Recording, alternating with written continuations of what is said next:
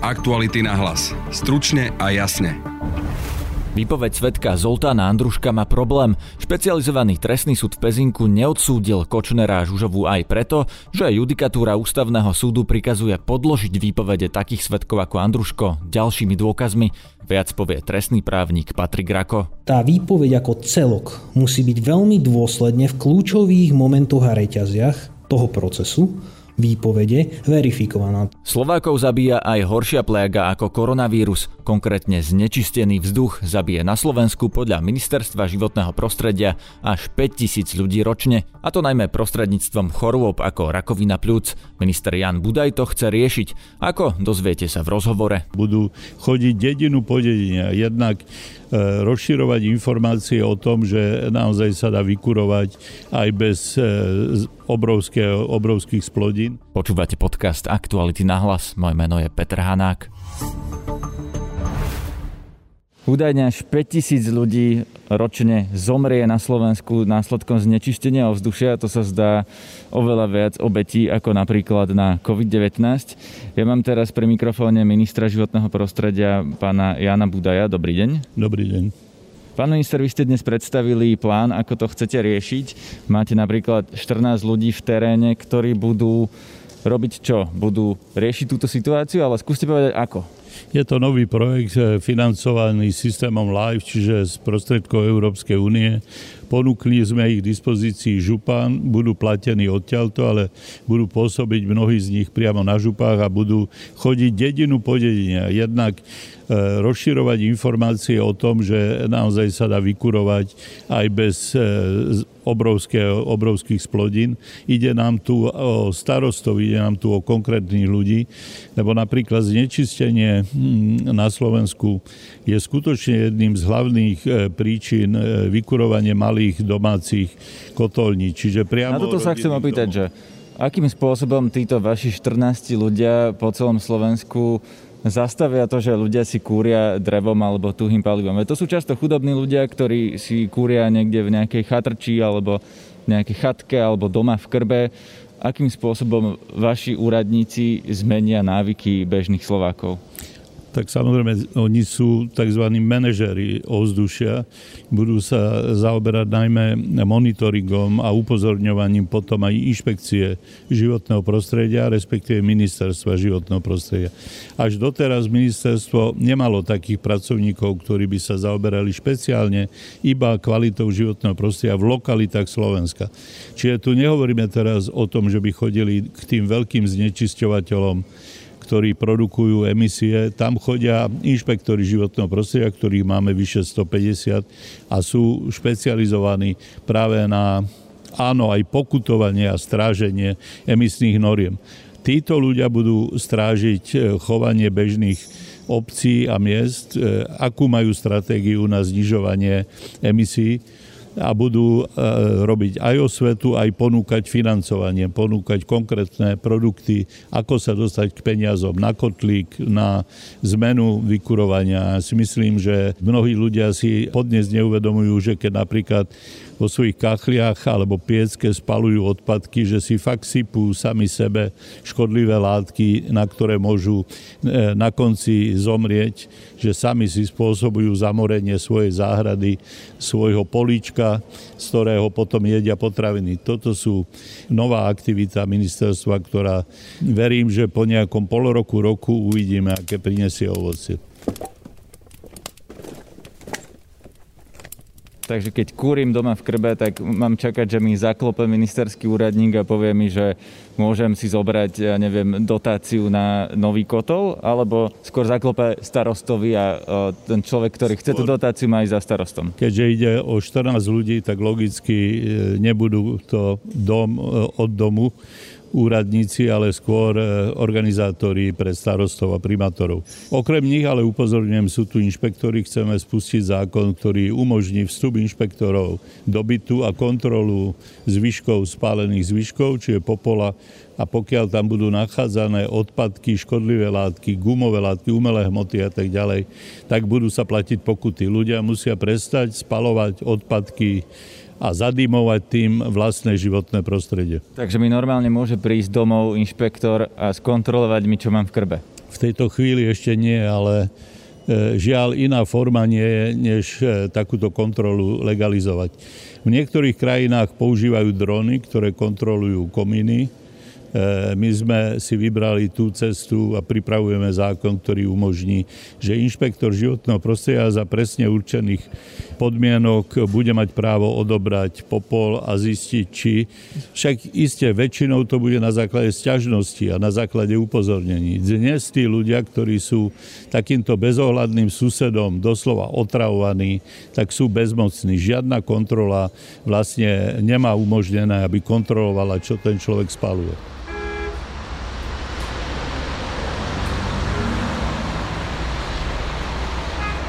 Vy ste dnes na tlačovke povedali, že mesta a obce by mali zakázať viazd nejakých vozidiel do centra alebo prejazd obcov mestom. Akých vozidiel? Kamionov alebo myslíte, že aby sme mali čistejší vzduch, mali by napríklad mesta zakázať viazd osobných aut do mesta? Mesta a obce majú naozaj možnosť vyhlásiť zóny, kde je príliš znečistené ovzdušie z automobilovej premávky. Zatiaľ to nevyužívajú, ale zákon im túto možnosť umožňuje a treba ich na to upozorňovať. Áno, aj tí komisári alebo manažery čistého vzdušia ich budú upozorňovať, že majú právo nechať ľuďom nejaké centrum mestečka, kde ich nebudú dusiť žiadne splodiny e, z motorových vozidel. Vy ste povedali aj dnes, že asi 5000 ľudí zomrie ročne Slovákov na choroby spojené so znečisteným ovzduším. Aký máte cieľ o tie 4 roky necelé, keď budete končiť vo funkcii ministra, bude to číslo nižšie? Boj o predlženie dožitia na Slovensku je syntetický boj, do ktorého musíme spojiť sily všetci dohromady, zdravotníci, ale aj životné prostredie. Celkové v Európe zomiera 400 tisíc ľudí na choroby dýchacej sústavy predčasne. To, že na Slovensku je to 5 tisíc, už to ukazuje, že je to väčší pomer, než je pomer obyvateľov Slovenska k Európskej únii. Je to nadmerné. Budeme sa snažiť, aby tu nezomierali ľudia zbytočne. Teda to číslo konkrétne, o koľko to chcete znižiť? O čo najviac sa bude dať, uistujem vás. 4 roky sú krátka doba na to, aby sa hýbali priemerné dĺžky dožitia, ale ak sa využijú aj finančné prostriedky, ktoré Európska únia na zelenú obnovu poskytuje, tak verím, že napríklad ohne Slovnaftu nad Bratislavou zhasnú. Aktuality na hlas. Stručne a jasne. Minulý týždeň špecializovaný trestný súd neodsúdil Mariana Kočnera a Alenu Žužovu aj s odôvodnením, že jediný svedok proti ním, Zoltán Andruško, mal za výpoveď sľúbené výhody. Senát pritom citoval judikatúru Ústavného súdu. Ústavný súd Slovenskej republiky s námietkami stiažovateľov ohľadom akceptácie výpovedí kajúcnikov ako usvedčujúcich dôkazov opakovane poukázal na judikatúru Európskeho súdu pre ľudské práva, Otázka tzv. korunných svetkov poskytujúcich pomoc pri odhalovaní trestnej činnosti výmenou za beztrestnosť alebo iné výhody. Takéto výpovede už svojou môžu byť predmetom manipulácie a môžu byť učinené len s cieľom získať na výmenu ponúkané výhody alebo kvôli osobnej pomste. Senát síce zatiaľ nepovedal, ktoré konkrétne judikáty myslel, no my sme s pomocou právnikov našli tri rozhodnutia ústavného súdu, ktoré hovoria, že takýto spolupracujúci svedok, ktorý má za výpoveď slúbené výhody, je síce legálnym dôkazom, no súd je povinný vykonať dôslednú previerku hodnovernosti takéhoto svedectva. Preto riziko, že niekto môže byť odsúdený na základe neoverených tvrdení, ktoré nie sú úplne nezaujaté, nesmie byť podceňované záujme zaistenia spravodlivosti konania je potrebná osobitná obozretnosť a dôkladná analýza vierodnosti týchto výpovedí. Výpoveď odsudeného Andruška ohľadom účasti obžalovanej Žužovej na vražde poškodeného Kuciaka nie je dostatočný usvedčujúci dôkaz pre pochybné konštatovanie jej viny. Jeho výpoveď teda nestačí na to, aby sa úroveň podozrenia voči nej zvýšila a dosiahla najvyššiu možnú mieru tzv. rozhodnej istoty o jej vine. Ak by mu súd uveril bez toho, aby dôkladne analyzoval jeho vierohodnosť a odsúdil by obžalovaných, mohlo by ísť o porušenie práv obžalovaných na spravodlivý proces. Šiel som preto za odborníkom na trestné právo Patrikom Rakom a pýtal som sa ho, či to znamená, že súd musí naozaj dôkazom podložiť každé jedno Andruškové tvrdenie. Pokiaľ všeobecne by sme chceli aplikovať toto rozhodnutie ústavného súdu, je potrebné si poznamenať dve dôležité veci. V prvom rade nie je možné verifikovať každú jednotlivú výpoveď iným dodatočným dôkazom, pretože poprvé buď to objektívne nie je možné, alebo tie dôkazy neboli zabezpečené, respektíve v tom procese po ex post spáchaní zločinu sa môžu strátiť, svetkovia si už nepamätajú, je to ťažké verifikovať. Čiže ono to aj z procesného hľadiska a s procesnou ekonómiou nemá veľa spoločného, aby sa verifikovalo úplne všetko a každá jedna výpoveď, každé as slabika, čokoľvek, čo si svedok, vy, svedok uh, vypovedal. No na druhej strane to ale znamená, že tá výpoveď ako celok musí byť veľmi dôsledne v kľúčových momentoch a reťaziach toho procesu výpovede verifikovaná. To znamená, že keď sa jedná o kľúčové dôležité fakty a skutočnosti, ktoré by mohli odôvodňovať konečný výsledok o vine a treste, je podstatné, aby ten konajúci súd alebo senát naozaj dôsledne aj inými dôkazmi verifikoval výpoveď takto spolupracujúceho obvineného. Musia sa verifikovať tie hlavné časti, aby bolo jasné, že tá reťaz, tá kvalita ako celok v celosti dáva hodnovernosť a je podstate naplnením spravodlivého procesu pri jej použití. Pretože aj Európska judikatúra, z ktorej to vyplýva, hovorí, že nie je podstatné všetko verifikovať, ale podstatný je celý ten proces v tom kontexte, v ktorom to prebehlo. V tomto prípade špecializovaný trestný súd sa snažil verifikovať niektoré tvrdenia, ktoré hovoril svedok Andruško, ale sa mu to nepodarilo. Súd dospel k názoru, že Napríklad spôsob, akým Andruško e, opisuje zaplatenie tej vraždy, nie je dostatočne dokázaný inými dôkazmi. Alebo že to, že si vraždu objednali Žužová a Kočner, takisto podľa súdu nebolo doložené dostatočnými dôkazmi a teda výpoveď svetka Andruška nestačí a nestačí preto, lebo sa súd odvoláva na práve tieto judikáty Ústavného súdu a Európskeho súdu pre ľudské práva, že výpoveď svetka, ktorý má slúbené nejaké výhody, treba doložiť. Podľa vás Najvyšší súd sa môže na toto pozrieť aj inak ako špecializovaný, alebo na základe týchto judikátov, ktoré v našom práve sú už nejaká zavedená prax, sa na to bude musieť aj Najvyšší súd pozrieť takto tomto prípade závisí na tých odvolacích dôvodoch, ktoré prokuratúra podala, ako ich odôvodní, pretože samozrejme musí, tým, tým je súd viazaný a bude sa nimi zaoberať. No ale čo sa týka e, všeobecnosti, tak najvyšší súd má svoju vlastnú mienku, podľa ktorej e, môže rozhodnúť aj odlišne, teda odkloniť sa od konajúceho súdu ten najvyšší súd v konečnom dôsledku môže ísť aj nad rámec ústavnej judikatúry, pretože on je viazaný právnym poriadkom Slovenskej republiky a taktiež ústavou. A toto mu otvára veľmi široké dvere pri dobrej vôli, ako toto interpretovať, prehodnotiť a čím sa bude zaoberať. Pretože tá judikatúra Európskeho súdu pre ľudské práva nie len neho nemusí využiť len ju, nie sme viazaní len ňou, ako Slovenská republika. Môže využiť aj judikatúru medzinárodných trestných súdov na základe článku 1 odsek 2 ústavy, ktorá by mu dávala taktiež možnosti riešenia. Tie medzinárodné trestné súdy vyvinuli metodiku, akým štýlom postupovať. Môže sa inšpirovať aj na súdnom dvore Európskej únie.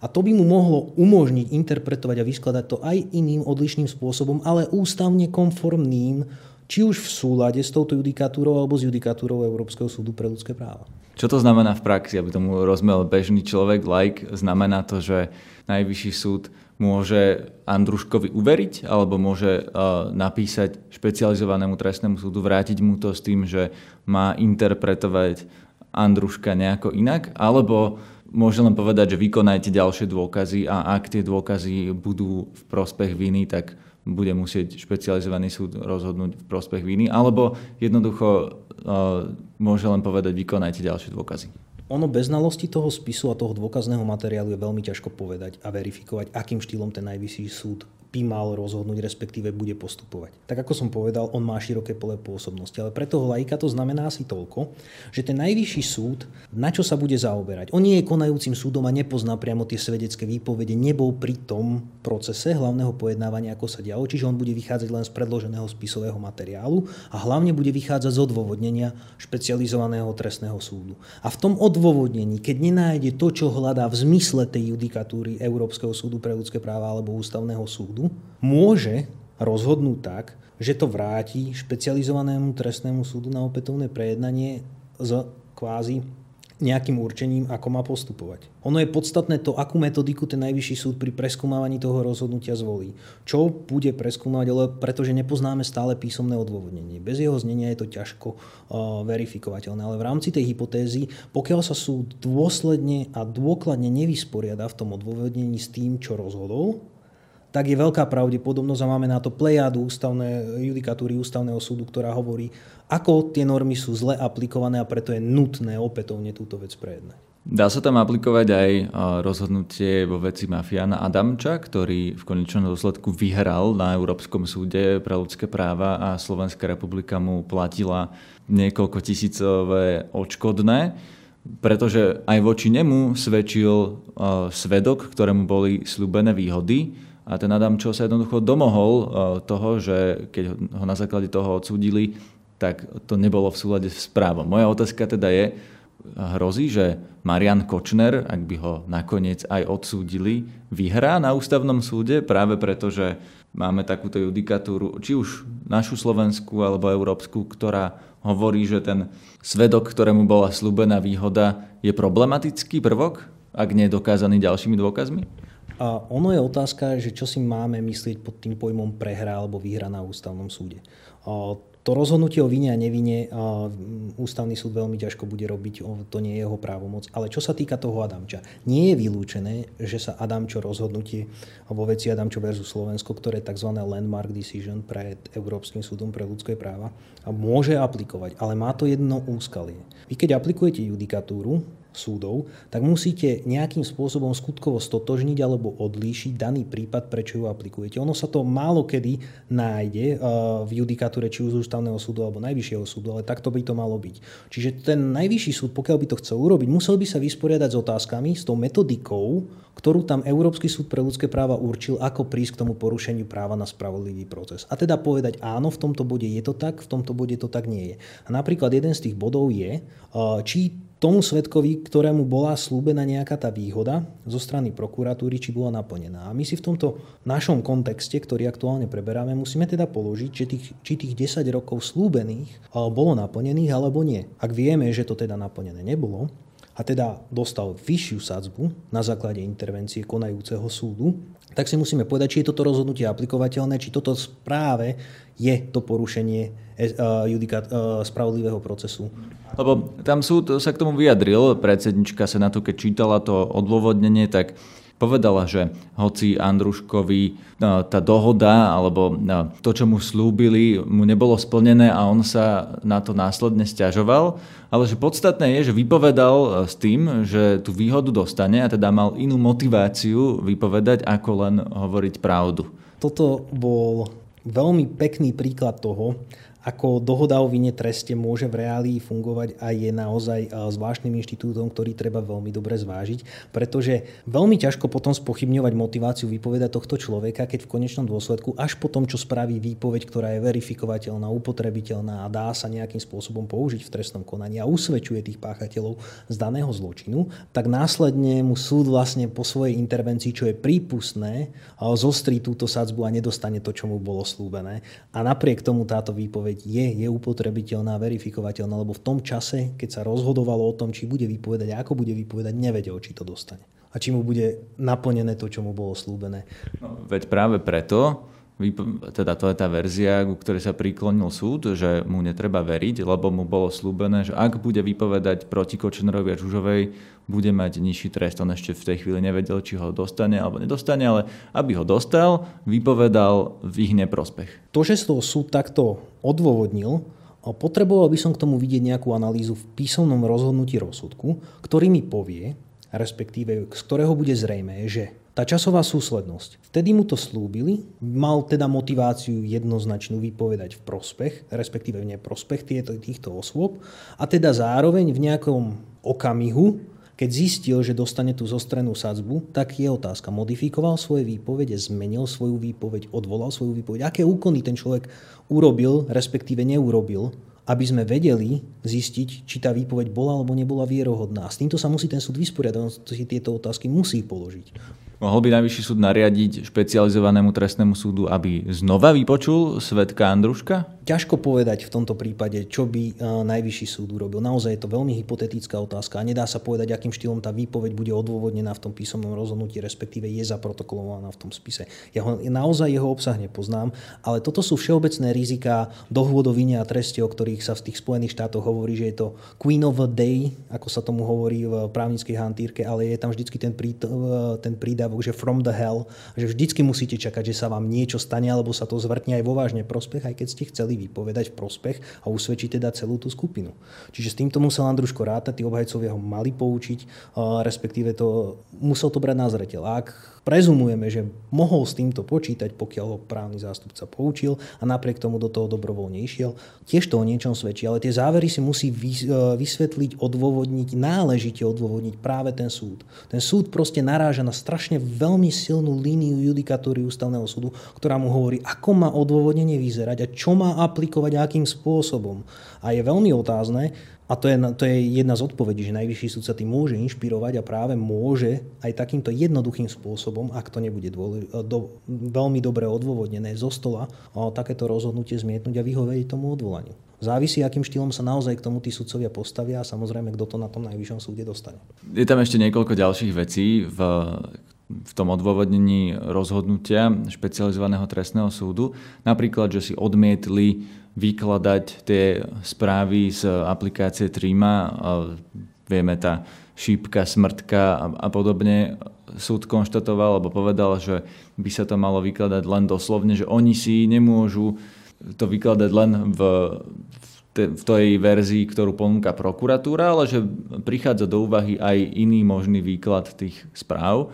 Myslíte si, že na toto sa Najvyšší súd pozrie inak? Neviem vám prejudikovať rozhodnutie Najvyššieho súdu, ale bude to závisiť od toho, akým štýlom k tejto úvahe špecializovaný trestný súd dospel. Ono je podstatné to, že keď mal navzájom pomeriavať tie dve kvázi, nejaké tie teórie, akým štýlom toto interpretovať, musel si veľmi dôsledne odôvodniť, prečo dospel práve k takémuto rozhodnutiu a ako. A to bude najvyšší súd posudzovať. Najvyšší súd v konečnom dôsledku je jedno, k akému záveru dospeje. Tá metodika, ako sme k tomu záveru prišli, to je to dôležité, čo bude ten najvyšší súd a mal by preskúmavať. Ono je v podstate jedno, či to bolo doslovné alebo nebolo, pokiaľ to berieme z právneho hľadiska, nie z faktického. Ale pre odvolacie konanie je kľúčové, ako ten súd to vyhodnotil a ako k tomu dospel. A on musel k tomu nejakým spôsobom dospieť a tá metodika je kľúčová. Ak má problémy s metodikou, s aplikáciou, ono platí, že aj ten súd si nesmie fabulovať. Aj ten súd musí mať odôvodnené náležite fakticky a právne a musí to dávať zmysel, ako sa k tomu dopracoval. Ak sa k tomu dopracoval pochybným spôsobom, tak hovoríme o tzv. arbitrárnom rozhodnutí. Hovoríme o svojvôli a vtedy máme z judikatúry SLP, ktorá sa mnohokrát spomína, či už prospech alebo neprospech, aj tam je taká vec o tzv. svojvoľnom hodnotení dôkazov. Nesmieme zabúdať, že voľné hodnotenie dôkazov má svoje mantinely a narážajú práve na svojvoľné hodnotenie dôkazov. Aj tým sa môže najvyšší súd, pokiaľ bude chcieť zaoberať. Vy hovoríte, že sa vlastne ten najvyšší súd bude zaoberať tým procesom, akým špecializovaný trestný súd k tomu dospel, ale nemal by sa zaoberať, alebo nie je dôležitejšia tá materiálna pravda, ako hovoria právnici, že to, ako sa to v skutočnosti stalo, lebo to je dôležitejšie. Ak tú vraždu naozaj spáchali, mali by byť potrestaní. Nie je dôležitejšie to, ako to, že či špecializovaný trestný súd si to odôvodní právnicky správne? To je tá čarovná formula od tých dávnych čias a nadovšetku pochybnosť. To nie je istota. Vy z istotou neviete, ako to bolo spáchané a či to bolo spáchané tými konkrétnymi ľuďmi. To trestné konanie je vždycky vyšetrovanie ex post po čine. Čiže sa v konečnom dôsledku tie najpravdepodobnejšie najlepšie verzie, ako sa to stalo, dávajú do popredia. A tomu, aby sme sa k tomu najlepšiemu a najvhodnejšiemu dopracovali, to nie je správna odpoveď, to je najlepšia odpoveď, ako sa to stalo, a k tomu, aby sme sa dopracovali, je kľúčové presne to hodnotenie, tá metodika, ten spôsob vyhodnocovania, ten procesný postup. Pretože spravodlivý proces nie je len o výsledku, on je to je presne o tom. My procesualisti vždy hovoríme, že kľúčový je proces, pretože ten výsledok viac menej by môžeme očakávať, buď vina alebo nevina. Hej, ale Roz, rozumiem tomu, ale zároveň teraz hovoríte napríklad, že hodnotiť dôkazy streamy. Súd sa rozhodol na základe niečoho, čo ešte nevieme, lebo sme nečítali písomné odôvodnenia, ale súd sa rozhodol že si to nebude interpretovať inak ako doslovne a ak, hovorím vašou rečou, ak by to procesuálne správne odôvodnil, nie je to aj tak nesprávne nevyložiť si tie správy v kontexte vraždy, ale len v kontexte toho, že je tam nejaká šípka, smrtka a 50 Nie je lepšie si to vyložiť v kontexte vraždy ako si to nevyložiť vôbec? Viete, tá seba zdržanlivosť justície má svoj zmysel a ono kedysi v tých rímskych časoch sa hovorilo, že radšej pustiť desiatich vinných, ako, je, ako dostať do väzenia jedného nevinného. Má to svoje rácio a má to svoje odôvodnenie. Ale vzhľadom na, tú, na ten kontext, ktorý my žijeme na Slovensku za posledných 20-30 rokov, akom štádiu sa nachádzame a čo sme za štát, táto otázka je legitímna a je priestor v tom odvolaní na to, aby si najvyšší súd tieto otázky položil. Či je správne ich zodpovedať a či je správne si klásť, nie je moja úloha, pretože nie som konajúcim alebo odvolacím súdom. A presne to je o tom. Ten najvyšší súd bude musieť, a dúfam, že to tak urobí, položiť si tie otázky a pýtať sa aj, prečo si ich napríklad špecializovaný trestný súd nepoložil. A tam sa môžeme baviť o tom, či prídeme k nejakému faktickému stavu v kontexte vraždy. Pretože my vieme, z medzinárodnej trestnej justície, či už z ICC alebo z Libanonu. Vieme aj z niektorých národných afrických jurisdikcií od Rwandy po Ugandu, že tie súdy si kladú fantastické otázky, keď sa dostanú na tú najvyššiu úroveň a potom ten právny štát vyzerá ďaleko inak, ako ho žijeme my tu na Slovensku. Posledná otázka. Súd v zásade neodsúdil Mariana Kočnera a Alenu Žužovu preto, že Andrušková výpoveď nebola podložená dostatkom iných dôkazov, ktoré by dokazovali, že naozaj si to od Andruška objednali Kočnara Žužova. Máme čakať, že najvyšší súd prikáže špecializovanému, aby našiel nové dôkazy, alebo jednoducho nové dôkazy už nebudú a budeme sa musieť vysporiadať s tými, čo sú na stole? To je veľmi relevantná otázka, ktorá musí byť súčasťou toho procesu hodnotenia, ktorý najvyšší súd bude mať. Ako sme si hovorili v predošlom, tam existujú tie možnosti zákazu, povolenia opomenutých dôkazov, napríklad aj nezákonných dôkazov. Keď sa budeme inšpirovať niekde uh, uh, Special Tribunal for Rwanda, tak tam sú tiež niektoré možnosti, ktoré na základe ústavných článkov umožňujú použiť niektoré dôkazy, ktoré by za štandardnej národnej jurisdikcie nebolo možné použiť. Je dôležité naozaj, ako sa k tomu ten najvyšší súd odborne postaví. Ťažko prejudikovať a je to veštenie z gule, v konečnom dôsledku, čo urobí, čo prikáže alebo neprikáže, bez znalosti toho obsahu spisu. Ono tie dôkazy sú nejakým spôsobom materiálne a už je to na tom pohľade, aký najvyšší súd k ním zvolí a ktorý bude aplikovať. To, že bol niekto prehlásený za nevinného, ešte neznamená, mnoho vecí. Hej? A ono je to síce ako nedokázaná vina, ale stále to nehovorí napríklad, že to nespáchal. Len, že o tom nebol dostatok dôkazov na to, aby sme povedali, že to spáchal. To, sú, to je presne tá interpretácia tých rozsudkov a tej metodiky. A preto tá metodika je kľúčová. Akým štýlom hodnotiť, zasahovať a čo urobiť s tým penzom dôkazov, ktoré máme. A k tomu sa musí najvyšší súd postaviť a vyjadriť a bude to mať náročné, ak to chce spraviť správne a dobre. To je na dnes všetko. Na dnešnom podcaste spolupracovali Tatiana Škultétiová a Matej Ohrablo. Zdraví vás Peter Hanák. Aktuality na hlas. Stručne a jasne.